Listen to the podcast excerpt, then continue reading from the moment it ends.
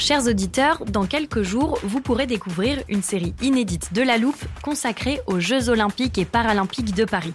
À trois mois de la cérémonie d'ouverture, on s'est demandé comment réussir ces JO. Les transports sont-ils prêts à affronter les milliers de touristes? Le dispositif de sécurité est-il suffisant? L'enthousiasme sera-t-il finalement au rendez-vous? Pour répondre, on plonge durant cinq épisodes dans les archives des éditions précédentes, accompagnés des journalistes de l'Express. C'est à retrouver à partir du 13 mai sur toutes les plateformes d'écoute. Hiring for your small business? If you're not looking for professionals on LinkedIn, you're looking in the wrong place. That's like looking for your car keys in a fish tank. LinkedIn helps you hire professionals you can't find anywhere else, even those who aren't actively searching for a new job but might be open to the perfect role. In a given month, over 70% of LinkedIn users don't even visit other leading job sites. So start looking in the right place. With LinkedIn, you can hire professionals like a professional. Post your free job on linkedin.com slash people today.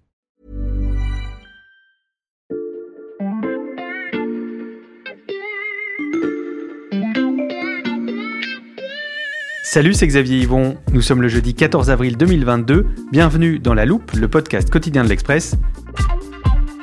Allez, venez, on va écouter l'info de plus près. Salut Lucas, ça va? Ça va et toi Xavier? Tu veux un thé? Euh, Ouais, je suis plutôt café, mais euh, ok. En fait, je voulais te voir parce que j'ai une, une petite question à propos du gaz russe. Oui, dis-moi. Bah, on n'arrête pas d'entendre parler d'un embargo euh, total du gaz, du pétrole russe pour, euh, pour arrêter de financer la guerre de Poutine. Donc il y a des questions euh, géopolitiques évidemment, mais concrètement, euh, sur le plan de l'énergie, chez nous, il se passerait quoi si on faisait ça? Bah, tu tombes bien, j'ai créé un papier récemment là-dessus. Attends, j'ai un fichier, je vais juste te sortir ça. Euh, ah oui, tiens, voilà. Ah, attends, euh, ok, rapport du Conseil d'analyse économique sur les conséquences d'un arrêt des importations énergétiques de Russie. Euh, ça fait 14 pages là, tu peux me résumer? Ouais, en fait, ce que dit ce rapport, c'est que le choc, en fait, il sera absorbable, notamment pour la France. Euh, il explique que voilà, on, on aurait un impact probablement en faisant un embargo aujourd'hui sur le, sur le pétrole et le gaz russe. On aurait un, impact à peu près de 0,15% sur le PIB, ce qui, ce qui est vraiment pas énorme hein, pour, pour te situer.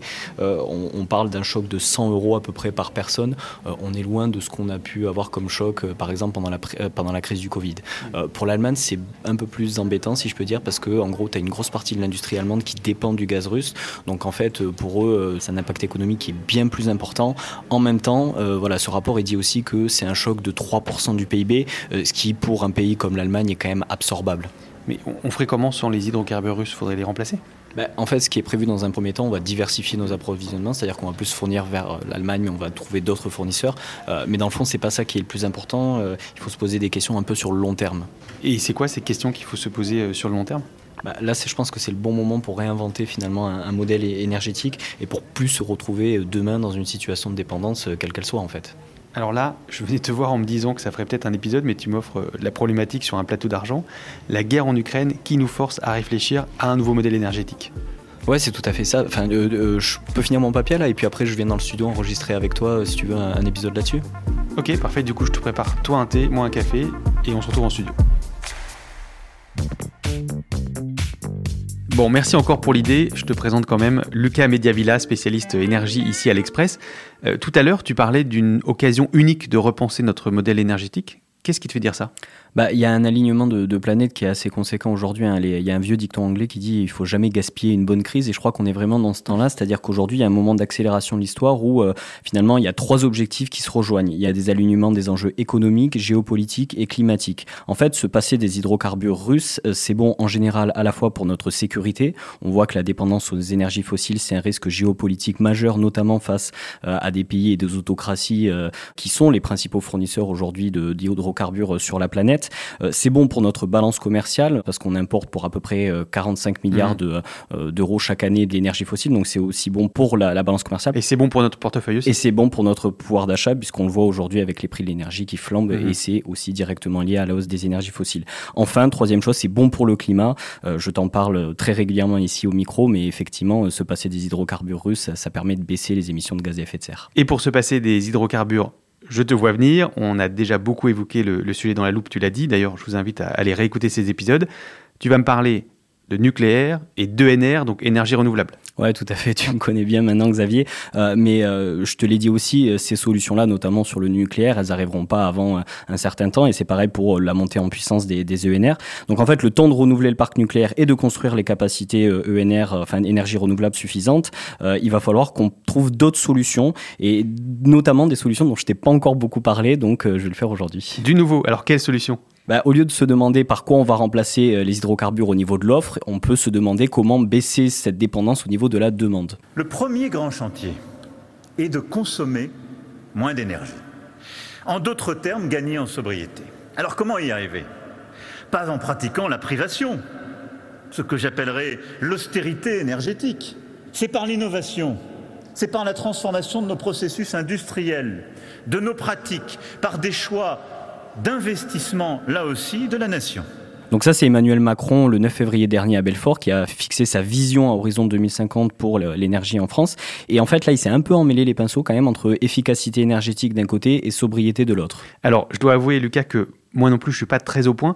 Est-ce que tu peux nous détailler la différence entre efficacité et sobriété Alors le lien est assez ténu, mais si je pouvais résumer, c'est consommer mieux d'un côté et consommer moins de l'autre. Formule à la fois efficace et sobre, bravo. Euh, commençons par consommer mieux. Comment fait-on pour être plus efficace dans notre utilisation de l'énergie? Ben, En fait, c'est la chasse au gaspillage, c'est-à-dire hmm. qu'aujourd'hui, dans tous les secteurs de l'économie, que ce soit l'industrie, que ce soit euh, la construction, que ce soit les transports, euh, on peut, grâce à de la technologie, grâce à des mesures assez simples, on peut baisser notre consommation énergétique pour le même niveau finalement de confort et le même niveau de production. Euh, c'est par exemple le cas sur la rénovation énergétique des bâtiments. On va remplacer des chaudières au fioul, par exemple, par des pompes à chaleur. Au-delà de passer d'une énergie qui va être fossile à une énergie électrique, on va euh, améliorer le rendement de cette chaudière. Donc ça, c'est de l'efficacité énergétique. Dans l'industrie, on peut aussi chasser le gaspillage, c'est-à-dire il y a aujourd'hui des, des, entreprises qui proposent de faire des bilans de performance énergétique dans les industries, dans les entreprises, et qui montrent qu'en bougeant certains curseurs, en étant vigilant à comment on utilise les différents outils de production, on peut aussi faire baisser euh, voilà, la demande d'énergie. Et donc, ça aussi, ça contribue à renforcer l'efficacité énergétique. Et c'est un enjeu colossal. Le, gestionnaire du réseau de transport de l'électricité, RTE, dans ses scénarios qu'il a fait à, l'automne, euh, il estime qu'on peut réduire la consommation d'énergie finale de la France grâce à l'efficacité énergétique de 40% d'ici à 2050. Donc, c'est juste énorme. Ça, c'est pour apprendre à mieux gérer ou répartir euh, l'énergie que nous consommons. L'autre piste, c'est donc d'apprendre à s'en passer, au moins en partie. Si l'on baisse donc d'un degré nos radiateurs chez nous, ça nous permettrait au mieux de euh, baisser les importations de gaz russe en France de 11 à 12 Dans le son qu'on vient d'entendre, euh, l'estimation est peut-être un peu euh, ambitieuse. Il y a d'autres analystes qui estiment que voilà, c'est autour de 7 hein, la baisse d'un degré de chauffage que ça pourrait nous, nous, permettre de baisser en consommation. Euh, au-delà voilà, de, cette question du chauffage, il y a une question de justice sociale, c'est-à-dire mm. qu'aujourd'hui, il y a des millions de Français qui vivent dans une situation de précarité énergétique. L'équation pour eux, c'est pas tellement de baisser leur chauffage, c'est plutôt de l'augmenter pour vivre de façon décente dans leur logement. malgré tout, cette question de la sobriété, elle est intéressante et elle se pose de plus en plus aujourd'hui. On voit le dernier rapport du G qui estime que la sobriété permettrait de nous, euh, euh, comment dire, faire baisser la consommation de 40 à 70% des, des, émissions de gaz à effet de serre. Donc, on entend de plus en plus cette question de la sobriété dans le débat public. Euh, on ne parle pas du tout du modèle Amish, on ne parle pas de décroissance, mmh. mais on parle vraiment euh, de mesures euh, assez concrètes qui permettraient de nous faire baisser la, la consommation énergétique. Et, et, quel type de mesures, par exemple? Eh ben, Là, si tu veux, il y a un rapport, un plan d'action très concret qui vient d'être dévoilé, enfin, il y a quelques semaines déjà par l'Agence internationale de l'énergie, qui explique qu'on peut, par exemple, se passer d'à peu près 2,4 millions de barils de pétrole par jour mmh. en appliquant une série de mesures qu'on pourrait assimiler à des mesures de sobriété. Euh, il y a par exemple le report modal, le fait vitalement de, de troquer euh, les voyages en avion par des voyages en train. Mm. Euh, il y a le fait d'avoir une circulation alternée en centre-ville, par exemple aussi interdire la circulation en centre-ville pour les voitures le dimanche. il y a aussi le télétravail trois jours par semaine. Il y en a une autre par exemple, c'est baisser la, la vitesse mm. maximale sur les routes, par exemple de 130 km/h à 110 km/h. Il y a des analyses qui expliquent que ça permettrait de nous passer du gaz russe en l'espace d'un an. Donc en fait, c'est tout un ensemble de mesures qui sont parfois à la frontière entre efficacité énergétique et sobriété, mais ce sont quand même des changements de comportement qui nous permettraient globalement de se passer plus rapidement des hydrocarbures. Mais est-ce que c'est réaliste, Lucas, d'imposer autant de restrictions? Ben, On l'a déjà fait, Xavier. On l'a ah fait en 1973, effectivement, lors du premier choc pétrolier. Euh, on a imposé des mesures de restriction euh, aux Français. Je fais appel, et nous faisons appel avant tout, à cette vertu traditionnelle, paraît-il, du peuple français, qui est l'esprit d'économie. Économisons l'essence, l'électricité, économisons le chauffage. Si les Français veulent bien le comprendre et se serrer les coudes et aider l'action gouvernementale, l'année 1974 ne sera certainement pas une année de facilité, mais elle ne sera pas non plus une année catastrophique le gouvernement de Pompidou, et, notamment à, travers aussi le, plan Mesmer, ils avaient pris des, mesures assez restrictives. Euh, par exemple, la fin des émissions télé à 23h, euh, l'instauration de, l'heure d'été, mhm. dont on parle encore aujourd'hui. Hein, c'est une des, mesures qui a survécu à, ce choc. Euh, aussi, l'interdiction d'avoir voilà, des enseignes lumineuses qui soient éclairées au début de la nuit. la limitation de vitesse sur les routes. Hein, tiens, tiens, on en reparle mhm. encore aujourd'hui. et aussi, il y avait cette question, mais par décret. Donc, c'était pas un appel à la consommation des Français, mais c'était vraiment une interdiction. C'est-à-dire qu'on devait baisser, notamment pour tous les bâtiments publics, mais aussi les bâtiments privés, baisser le chauffage, notamment quand ils étaient inoccupés. Donc euh, il y avait euh, tout un tas de restrictions qui avaient été mises en place. Ouais. Et à l'époque, Lucas, ces idées françaises euh, avaient-elles porté leurs fruits? Oui, Pierre Mesmer, il indique dans ses mémoires que j'ai retrouvé que pendant les quatre premiers mois de 1974, la consommation française de produits pétroliers, elle est tombée de 38,3 millions de tonnes à 33,1 millions de tonnes de, de pétrole. C'est une diminution à peu près de 14%, donc c'est extrêmement important. Et d'ailleurs, ça inspire le gouvernement aujourd'hui. On entend souvent chez Bruno Le Maire des accents euh, pompidoliens, c'est-à-dire qu'on l'entend souvent dire qu'on vit une crise euh, qui est euh, semblable à celle de, 1973. Alors la seule différence que je pourrais quand même donner, c'est que il y a le discours effectivement qui est assez semblable, mais en revanche, en termes d'action concrète, ça se traduit pas encore par des restrictions qui sont imposées aux Français, évidemment. Est-ce que vous dites aux Français aujourd'hui, peut-être que vous baissiez un tout petit peu la température dans votre logement Je leur dis, nous devrons tous, tous faire un effort, tous prendre conscience que nous entrons dans un monde nouveau un monde nouveau où l'on consommerait donc moins d'énergie de manière plus efficace et produite, je le rappelle, pas par des hydrocarbures, mais par le nucléaire et les énergies oui, mais attends, pour, y arriver, il faut quand même penser à des stratégies sur le long terme, euh, parce que même dans ce nouveau monde, finalement, il y a des enjeux de, dépendance qu'il faut savoir anticiper. Mais pour t'expliquer, euh, j'ai convié une, experte que tu connais bien. Euh, d'ailleurs, je, crois qu'elle est arrivée, je, je vais aller la chercher tout de suite.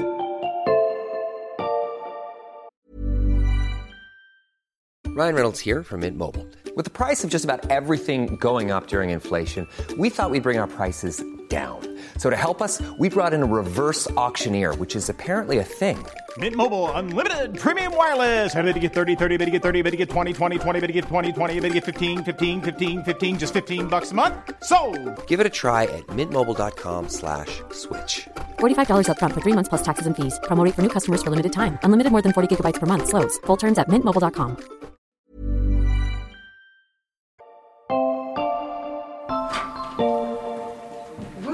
Ah, bah c'est vous l'experte, Cécile. Euh, bienvenue, installez-vous. Cécile Maisonneuve, les auditeurs de la Loupe vous connaissent déjà. Vous êtes conseillère à l'Institut Montaigne et membre du think tank constitué par l'Express pour la présidentielle. Votre spécialité, ce sont les questions d'énergie. Alors, Lucas nous a décrit un modèle associant davantage de sobriété et des énergies moins polluantes que nous pourrions mettre en place demain. Il nous a dit aussi que même avec ce modèle-là, on ne pourrait pas être complètement indépendant. Est-ce que vous pouvez nous expliquer? En fait, l'enjeu, c'est de ne pas passer d'une dépendance à une autre. Hmm. Qu'est-ce qui se passe aujourd'hui avec le gaz et le pétrole russe? C'est quand on, en dépend à 30, 40, 50 pour le charbon. Et sauf que quand on dépend à ce point-là d'un pays, il vaut mieux pas avoir des difficultés géopolitiques avec lui. Et là, c'est hmm. la guerre. Donc on s'est mis en danger. Avec le passage massif à d'autres technologies, on a cité euh, notamment les énergies renouvelables, les batteries euh, pour les véhicules électriques, le risque c'est quoi? C'est d'être dépendant, c'est déjà le cas aujourd'hui, de la Chine. Hmm. Or, si on regarde bien du côté de la géopolitique en Asie, la Chine et Taïwan, c'est pas ça. Donc, qu'est-ce qu'on fait demain s'il y a une guerre entre les deux pays hmm. Je pense qu'il faut vraiment comprendre que les stratégies énergie-climat dans ce nouveau monde-là, elles doivent hmm. absolument intégrer les risques géopolitiques. Parce que c'est pas ce qu'on a fait avec la Russie, mais il est encore temps de le faire pour les autres pays avec lesquels on va devoir travailler pour réussir cette transition. Alors, comment on fait dans ce nouveau monde énergétique pour éviter de retomber dans le piège de la dépendance? Alors, ça veut dire déjà créer des nouvelles alliances. Mhm. Le monde de la transition énergétique, c'est un monde de partenariat énergétique. Ben, on l'a bien vu quand le président américain est venu en Europe euh, il y a quelques jours. Il est allé rencontrer Ursula von der Leyen pour parler de partenariat en gaz naturel liquéfié, le fameux GNL avec les Européens. Il est allé en Pologne, bien sûr, pour voir euh, les réfugiés, mais aussi pour parler de technologie nucléaire avec le mhm. président polonais. Donc, on comprend bien qu'il va falloir mutualiser et c'est bien ce qu'on veut faire aussi en Europe. On l'a annoncé le 25 mars en achetant notre gaz de manière groupée. Ça fait longtemps hein, qu'on en parle, mais on ne l'avait pas fait.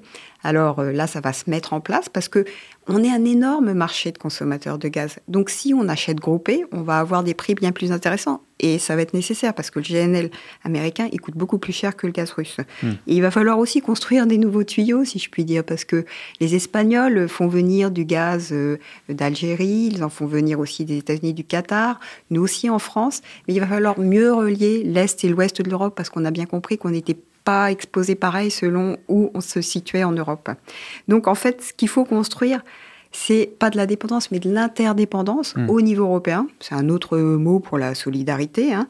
Et puis, il faut bien comprendre que le maître mot, le synonyme de sécurité d'approvisionnement, c'est diversification.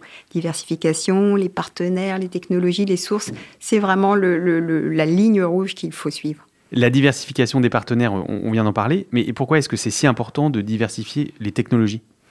Bah, Pour pas se retrouver dans une situation comme aujourd'hui, où on voit bien que le gaz, on ne peut pas s'en passer du, jour au lendemain.